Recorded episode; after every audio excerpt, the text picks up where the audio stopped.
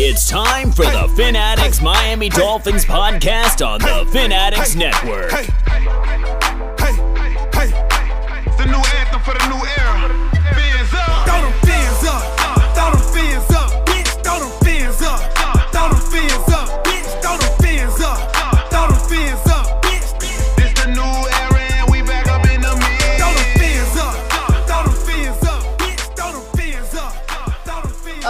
Everybody. Welcome to another edition of the Fin Addict Network podcast. Your host, Jason Sarney, here. My co host is Drew Welch, and we have a very special guest.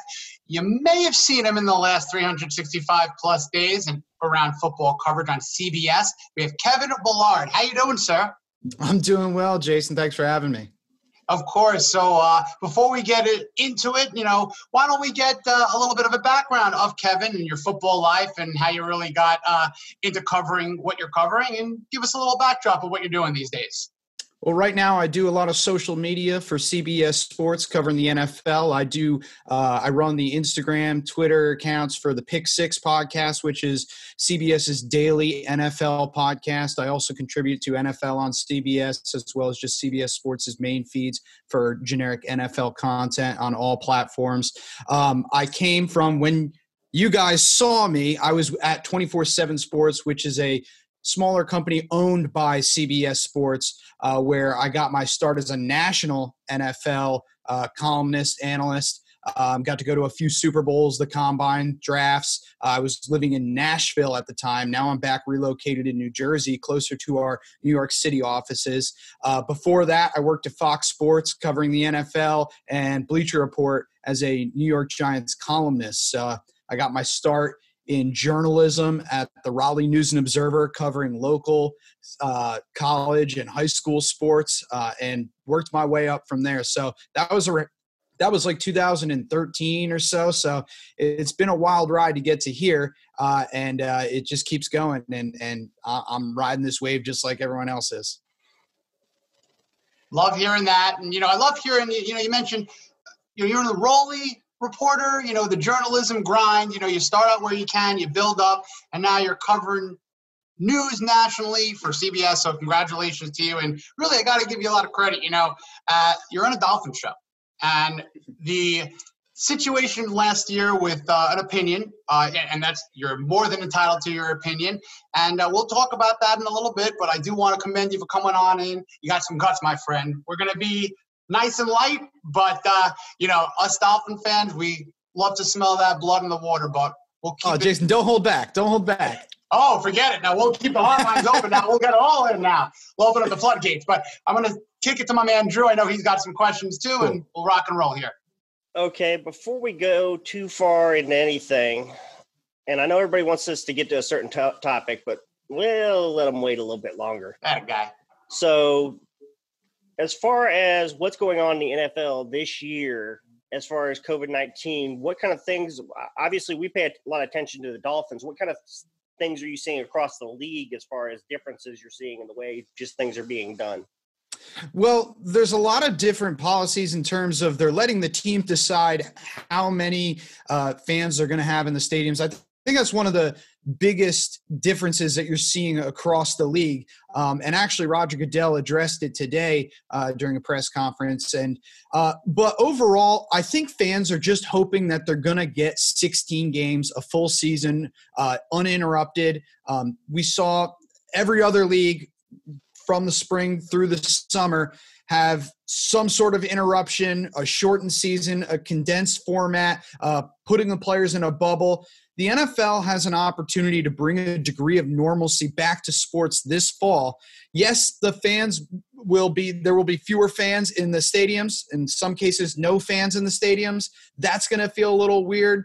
There's going to be other things that already are that make it feel a little weird. No preseason. And that's the biggest thing I think that's hurting the NFL's momentum is it can't really, you know, get the ball rolling. We're less than a week away, or, or we're just over a week away from the start of the season at this point, and the hype level feels lower than ever. And it's not because people aren't interested in the NFL. It's just the normal cues that you have, whether it's your fantasy draft or just seeing the Hall of Fame game, seeing the third week of the preseason where you get the starters in those normal cues that we have, or if you're a fan who goes to training camp every year, um, are not there. They're not present. And they're not tipping off the fans that hey this is going to start soon but i really do think when week one uh, gets gets going next thursday between the chiefs and the texans and then into the rest of the weekend the double header on monday night i think by the end of monday night it's going to feel normal again great take there i love how you mentioned the fact that you know the games coming up. You got the Chiefs, you got the Texans. So excellent way to, you know, obviously tease the season starting, which really feels, as you said, kind of anticlimactic leading up into this because of, you know, we love that third preseason game. So that's something that is tough right now. And around the league, you know, Jacksonville had a situation recently with Leonard Fournette. I want to really specifically talk about them because they're similar to what really we heard last year. Uh, your video about the Miami Dolphins, uh, mainly. This seems to be a waving the white flag tank situation. Yannick Ngakoue a couple days ago traded out. A couple of years back, Allen Robinson, Jalen Ramsey. These are not retained talent pieces for Super Bowl building potential. What are your thoughts on what the Jacksonville Jaguars are doing now? Well, I think it's horrible. I think it's actually a bigger failure than what went on with the Dolphins last year. And that's because the Jaguars are only three seasons removed from an AFC championship appearance in which they nearly took down the Patriots and would have played in the Super Bowl against the Philadelphia Eagles. And who knows what would have happened there and way the way things could have gone differently. So that's a team that had a winning core and a winning formula and it just completely lost it. It evaporated within the course of three seasons, and particularly what we've seen in the last year with the dumping off of players, as you mentioned, Jalen Ramsey, uh, Yannick Ngakoue, and uh, and Leonard Fournette just this week. Um, the latter two, I think that this is a team that is looking that isn't interested in being at all competitive this year. I, I stand by what I said in that Dolphins video that I'm against any team that tanks. I don't think there's any place for it in the NFL. I don't think it's as particularly as effective in the NFL as it may be in other sports. And I really hate when fans embrace it. And that was my biggest issue with the Dolphins fans last year. Also, I got a lot of people in my mentions right now that are waiting for me to make a video about the Jaguars and their tanking. I waited until after week two to criticize the Dolphins. Uh, and, it, and you guys know how ugly those first couple of weeks were for the Dolphins. And and yeah, maybe I kicked them when they were down, when they were at their lowest. There's no doubt about that.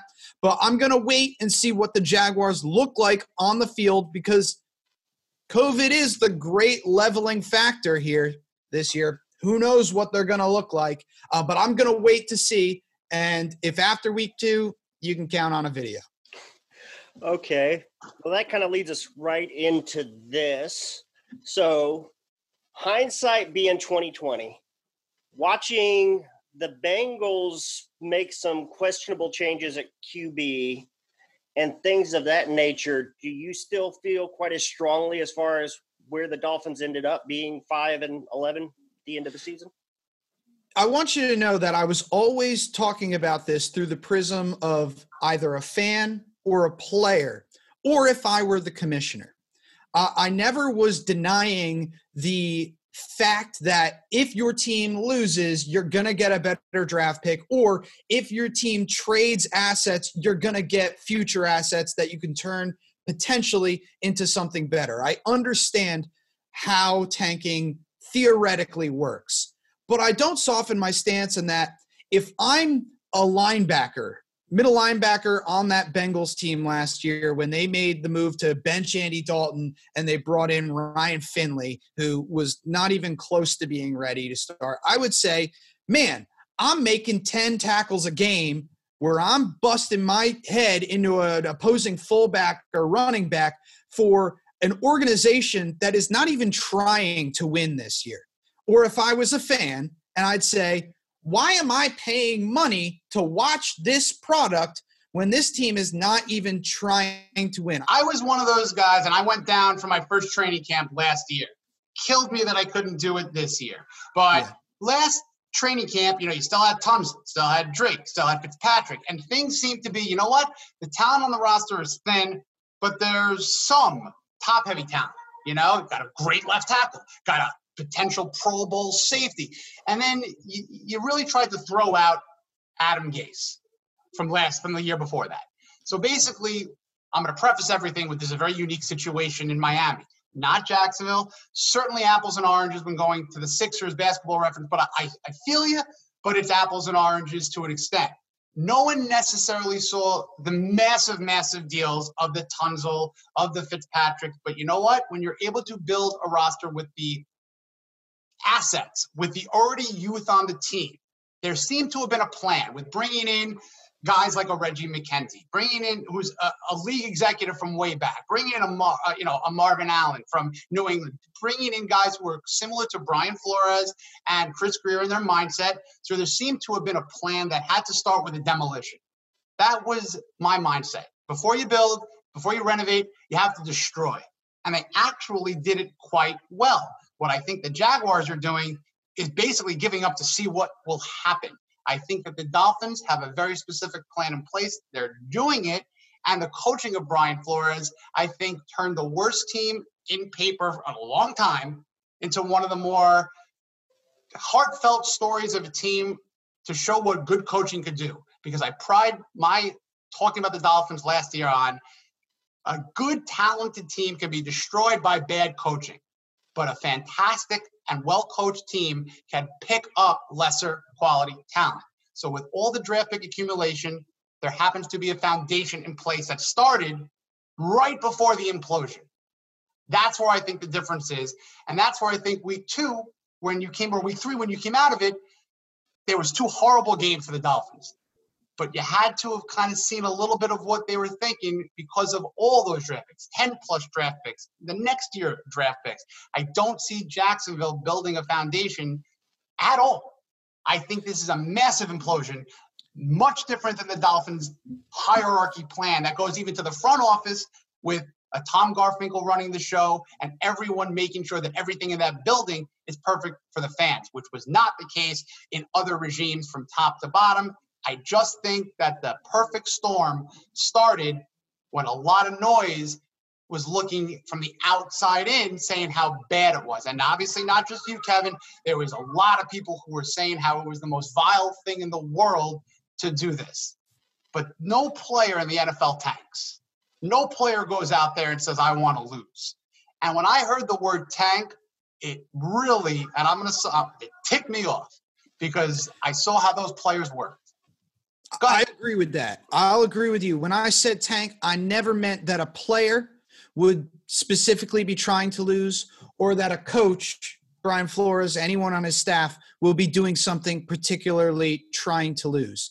It would have to be, and when I was talking about the NFL investigating, which, first of all, I, ne- I don't think the NFL would even want to do that um, because it would be a PR nightmare even if they were able to find that a team was trying to lose, it would come from the front office. I'm talking about the suits at the top not acting in the best interest of their players. And I think a big difference between the Jaguars and the Dolphins, too, is that there aren't really any Jaguars fans nationally. There are fans in Jacksonville. I don't want to downplay that too much, but Dolphin, the Miami Dolphins are more of a national brand you see and you hear their fans. Um, the Jaguars are more or less a, a pretty small localized market. Um, so I don't think they're held to the same standard as a Miami Dolphins are by their fans. Uh, they're too fair weather. And so that's why I think you haven't seen, look at all the players they've gotten rid of, but they still have Doug Marrone, you know? And I think that this, this, this Jaguars tank or whatever you want to call it. I mean, this is worse and bigger than whatever the Dolphins were doing because it's not just about, okay, how do we get the right quarterback and a couple other pieces to get to that next level? You know, we've been finishing around, you know, seven and nine, eight and eight so many years. Uh, how do we get to that next level and, and meet the Patriots at the top of the division? The Jaguars, you're right. They don't seem to have a direction. They haven't had any semblance of a winning culture installed, and they've gotten rid of all of their good players.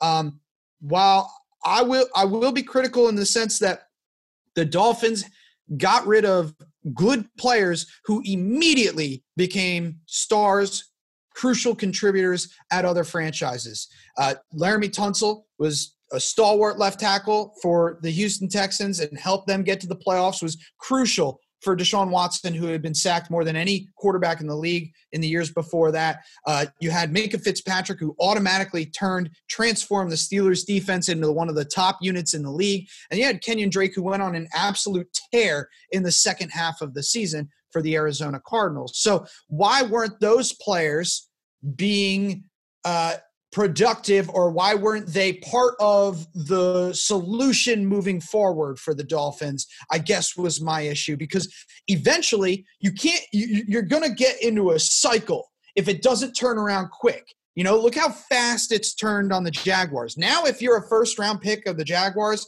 if you're uh, uh, josh allen who was drafted a couple of years ago you're probably sitting there going well it's only going to be a year or two until I'm out of here. How hard are you going to go for that team, knowing that you're probably going to be shown the door within a year or two because your franchise is directionless? And that's my biggest thing. I don't want fans to root for this stuff. If you root for your team to lose, you're a loser. It's plain and simple. Drew, I want to get your take on that because it seemed that Dolphin Nation was very, you know, the tank for Tua brand was, let's just call it it, it was a marketing scheme. It, it, yeah. it, it worked as a marketing scheme, as a hashtag. But then the hip. Then there's this guy named Joe Burrow. And then the Dolphins have a couple of wins under their belt. Now they're going for actual victory. So things, Drew, come on in with where you stood, what you knew, and oh man, that tank word, I hate it. I hate it. So there were essentially a couple of different points in the season. Okay, there was the beginning of the season where I could see what they were trying to do. They were dumping a bunch of contracts. It all made sense to me that you had to you had to clean up your mess because Miami had perpetually tried to get this one star player or these two star players to fix it, and then it happened. It's been happening for over a decade. So I understood what was happening there, and I understood the mindset. Then right before week one, they churned the roster, and as a Dolphins fan, you're not really used to that roster churning to the level you're seeing. And I still believe there were there was a plan there. They were trying to change things up. They wanted to get a culture that would listen. And then we went to week one, and that was horrible. Then week two, after a tape was made, then we get on and things started changing uh, and you started to see that progression but i really think and there were a lot of dolphins fans that were actually rooting for the tank and were actually mad when they beat new york uh, or yeah when they beat new york. And you know thought that it was just they purposely tried to go to overtime when they played the redskins. So there definitely was a mindset there from some of the fan base that felt that way. Uh, i personally didn't, but I'm not going to say I never had any doubts because there was a couple of rough games. How about yourself, Jason? I mean, I you're right. You said it very well, Drew. With there was points in the season. You know, it was a very, very tough roller coaster. That there were week three. You know, the score differential was like what was it like eighty to seven? It, it was it was horrible. But then there were some times like the Redskin game you mentioned. Oh my God, they're trying to win the game. The call you play to win the game was that the right call? Yes. The play implementation. I, I don't remember the exact call. It wasn't a very good executed play. So then you thought maybe, oh, what are you thinking? Let's try to lose before overtime. But you know, you fall over the goal line, you win the game. So you play to win the game. That was kind of my thought. And then if you look at the second half of the year, look at the offensive numbers. Things started to come together. And then you just started to see look, if I'm I'm never rooting for a loss against the Jets. Ever. Never rooting for a loss against the Bills. Ever. And the same with the Patriots. So to me, you know, draft positioning, I got you, but it's football. You play to better yourself as a team, create a culture, because if you keep on hitting the reset button after three years, no one wants to come in there. No no free agent wants to say I like what they're building. But now you hear the free agents coming in excited, not the big, you know, Ndamukong Suh splash type free agents. They didn't go out there and bring him in Ngakoue when they could have probably traded a couple of picks and then signed him for a huge contract, like maybe another regime would have done. They're building things in the aggregate. They're bringing in team guys. Everybody who is speaking in these team press conferences are saying, I'm a football player. Wherever they need me, I'm going to play. Play me here, play me there. I'll do a role position, I'll do this. I don't see in the past guys that came in like that. Different scenario, different structure, and I just don't see whatsoever the Jaguars doing that. So last year, I was team get the win when you can, you know, and they got five more than I think anyone expected.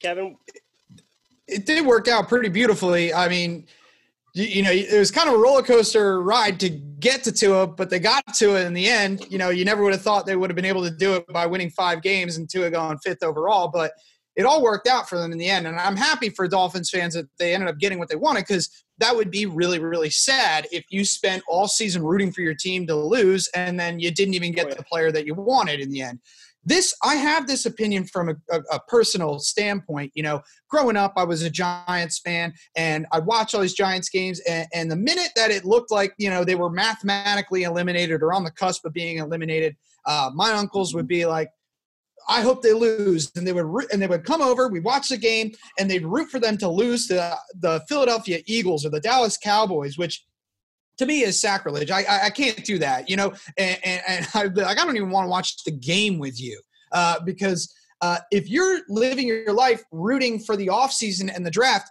you know, we only get 16 games if your team doesn't make the playoffs. That's it. 16 weekends, you know, where you get to watch your team play football. And they're only going to win, you know, in a good year, you know, 10 of them, 12 of them, maybe in a great year. Uh, but, you know, I savor each win that I can get. Uh, if in case you haven't noticed, Giants haven't been very good in the past decade either. So, uh, I, two Super Bowls and well, uh, well, it's true. That's true. I, I, mean, I forgot I'm talking to Dolphins fans here. That's oh, right. oh, oh! All right, that invite that's gone. Yeah, that that that other invite that's gone, Kevin. oh man, but no, it's just it's the way I watch the game. It's it's the way I consume it. Like you know, I think there's so many more uh, outlets for you to be a fan now, whether uh, you do daily fantasy, you gamble, or just regular fantasy or whatever. If your team stinks, um, then you have another outlet uh, to, to, to get your rooting interest involved. And um, I think that's one of the sad things that's kind of leaving sports in general. Um, it is getting more popular and reaching more people and and overall that's a good thing uh, with all these new mechanisms but like the old school fans like you guys are dolphins fans or like i was growing up a giants fan uh, i really do think uh, they're the core of what makes sports great. Um, i mean how many people talk to you about their fantasy lineup and ask you a question should i start so and so or so and so and you're like i don't care about your fantasy team at all. Well, I do one because I got. I'm one of those freaks. I care way too much about all things football, but I, I get where you're coming. from. Because one, I got my own fantasy team I'm worried about, and two, I care way more about my team that I root for on Sunday than than your fantasy team, my real team that I root for. So, I, I mean, I understand it serves every type of fan, and that's a good thing for the NFL and all sports to do. Um, but we should never forget that it's these crazy team centric fans like you and I that made this league what it is today. So I that kind of gives me a follow up question. So you play fantasy football. So I don't know if you've seen the Gardner Minshew commercial yet for Bud Light. I have, I have. So we actually did a post on it at, uh, at Pick Six. Um, so the deal is if you draft Gardner Minshew in the first round of your fantasy draft, you're entered to win uh, a free case of Bud Light, um, which is a questionable fantasy choice just for a free case. However, if you win your your league with Gardner Minshew, uh, then you could get a full years worth of free Bud Light. That's a little more worth it. And also, I don't believe you have to draft Minshew in the first round for that circumstance. So I love of all the things I'm saying I hate about the Jaguars, the one thing I do love is Minshew Mania. And uh, he's just become a meme. He's larger than life. I, I think it's uh it's really fun to watch characters like that develop on like a weird team. Like there's very few teams that could host Minshew Mania, but for some reason the Jaguars it works. That's really all they got going now. I mean, clearly they're putting all their chips in the middle of this Minshew table. Yeah. And, uh, you know, all due respect to the choice, I mean, if I'm going to draft Gardner Minshew as my quarterback in a fantasy league, I might think about it for a Porsche. Not, I mean, I, I told you, I'm a little fantasy crazy. Some of the most leagues that I put the most effort in, Pride, zero dollars, where you put your twi- Yeah. your Twitter, you know, name and stuff like that. So, uh, you know, I'm the guy at the dinner that my wife is saying, "Could you stop telling him who to start and sit? If you can get off fantasy, get off fantasy." But uh, it is part of the game. But uh, we got to get you out of here with how we get everyone else out of here, and we're going to give it two for you. We need two record predictions from you. Okay. Start off with the Jaguars. I think that'll be a little bit of a slower conversation. I don't think that the Jaguars, I mean, at this point, it's hard to see them winning a single game. I guess just because the AFC South uh, can be such a crapshoot uh, year in, year out. Uh, you know, maybe they sneak one against, um, you know, the Titans or the Texans, maybe. Um, but honestly, I'm looking at, you know, they're coming for that 0 and 16 crown with the Browns and the Lions. Uh, maybe, maybe 1 and 15 or 2 and 14 is more realistic. Um, but I, I really don't think any any wins. You have if you have a free hundred dollar bet, you're putting it on a winless Jaguars team. Yeah, sure, why not? There we go. What do you think for the uh, for the Dolphins? Now let's take everything into consideration. And I think see they're uh, where that win total's going. I think they're going to be improved from last year, uh, but not. It's not going to be done yet, but it's going to be trending in the right direction. If there was a tank, quote unquote, it's over. Now it's about winning. Um, I think this year might be a little bit about l- learning how to how to win and compete. Uh, but we saw it in Week 17 with that win over the uh, New England Patriots. I thought that was a perfect springboard into this year. I'm going to say eight and eight with the potential to go nine and seven. I think a lot hinges on the quarterback position and not necessarily okay, how fast can Tua get along and get and get in the in the in the rhythm and going. I- really think Ryan Fitzpatrick is, is a good quarterback and a big reason why they were able to instill and uh, you know a winning culture last year. So I, think they go as Ryan Fitzpatrick does. I think they did a, uh, him a big favor by getting him some running backs uh, this offseason. Uh, so he doesn't have to do that himself this year. And uh, I, I, I, I'm looking at it realistically at eight and eight, but I wouldn't be surprised if they go nine and seven and are in that hunt for the uh, seventh seed in the AFC. Uh, because the AFC East, like, who knows what that, that division is? Wide You open. know, no one knows. No one knows what's going to happen. Drew, what say you to that analysis? I would actually say he's fairly close on, on the back end. I'm I'm at about seven on the low end myself. On the high end, I, I of course have higher uh, aspirations, but then again, I'm a fan. So I'm going between seven and ten wins, remembering the fact that the Dolphins actually were only two plays away from being seven and nine last year. Right? The Redskins game and the Jets game. That game. That, Yep, the second game. but that would be my call. The, one- the one thing I'll say, and I've been saying this about all teams, I think because of how weird this season is and how we've had a condensed camp and, and, and no preseason games, I think teams that are defensively oriented are going to have an advantage. The teams that can play sound fundamental defense for the first eight weeks of the season to give you a chance for your offense to come along. You know, those reps that they normally got in the preseason, they're going to be getting them in weeks one through four now. So the Dolphins, having a defensive minded head coach in Brian Flores, fall into that category. There you go. And let's, uh, it'll be very interesting to see how this season plays out. My prediction Yeah. for wins, just because I got to throw it out there, I'm going to say eight and eight, but I'm going to give a little bit of a crazy asterisk here. The winner of the AFC East will have eight wins. It's going to be one of those that take. divisions. It's going to be one of those weird divisions where the winner, whoever survives the black and blue division of the AFC East, will win the title. Eight wins.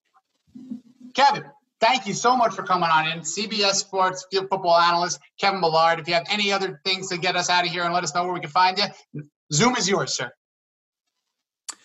Find me on Twitter. It's my name. Check out the Pick Six podcast. And if you really like me, I got my own podcast that is not affiliated with CBS Sports called Off the Clock that I do with Jordan Dajani, another CBS Sports writer. It's a little more unbuttoned uh, than what we do for CBS Sports. So if you are a ravenous fan and you want more of me, I can't imagine there's a lot of Dolphins fans who are looking for more of me, but I appreciate you at least give let me give the plug, Jason. Anytime, Kevin. We appreciate your time. Thank you so much, my friend. Thanks, Kevin. Appreciate you guys. This episode brought to you in part by Thrive Fantasy, available in the App Store, Play Store, or by visiting their website, thrivefantasy.com. Use the promo code FINADDICTS when you sign up today, and you will receive an instant $20 bonus on your first deposit of $20 or more. Sign up and hashtag prop up today.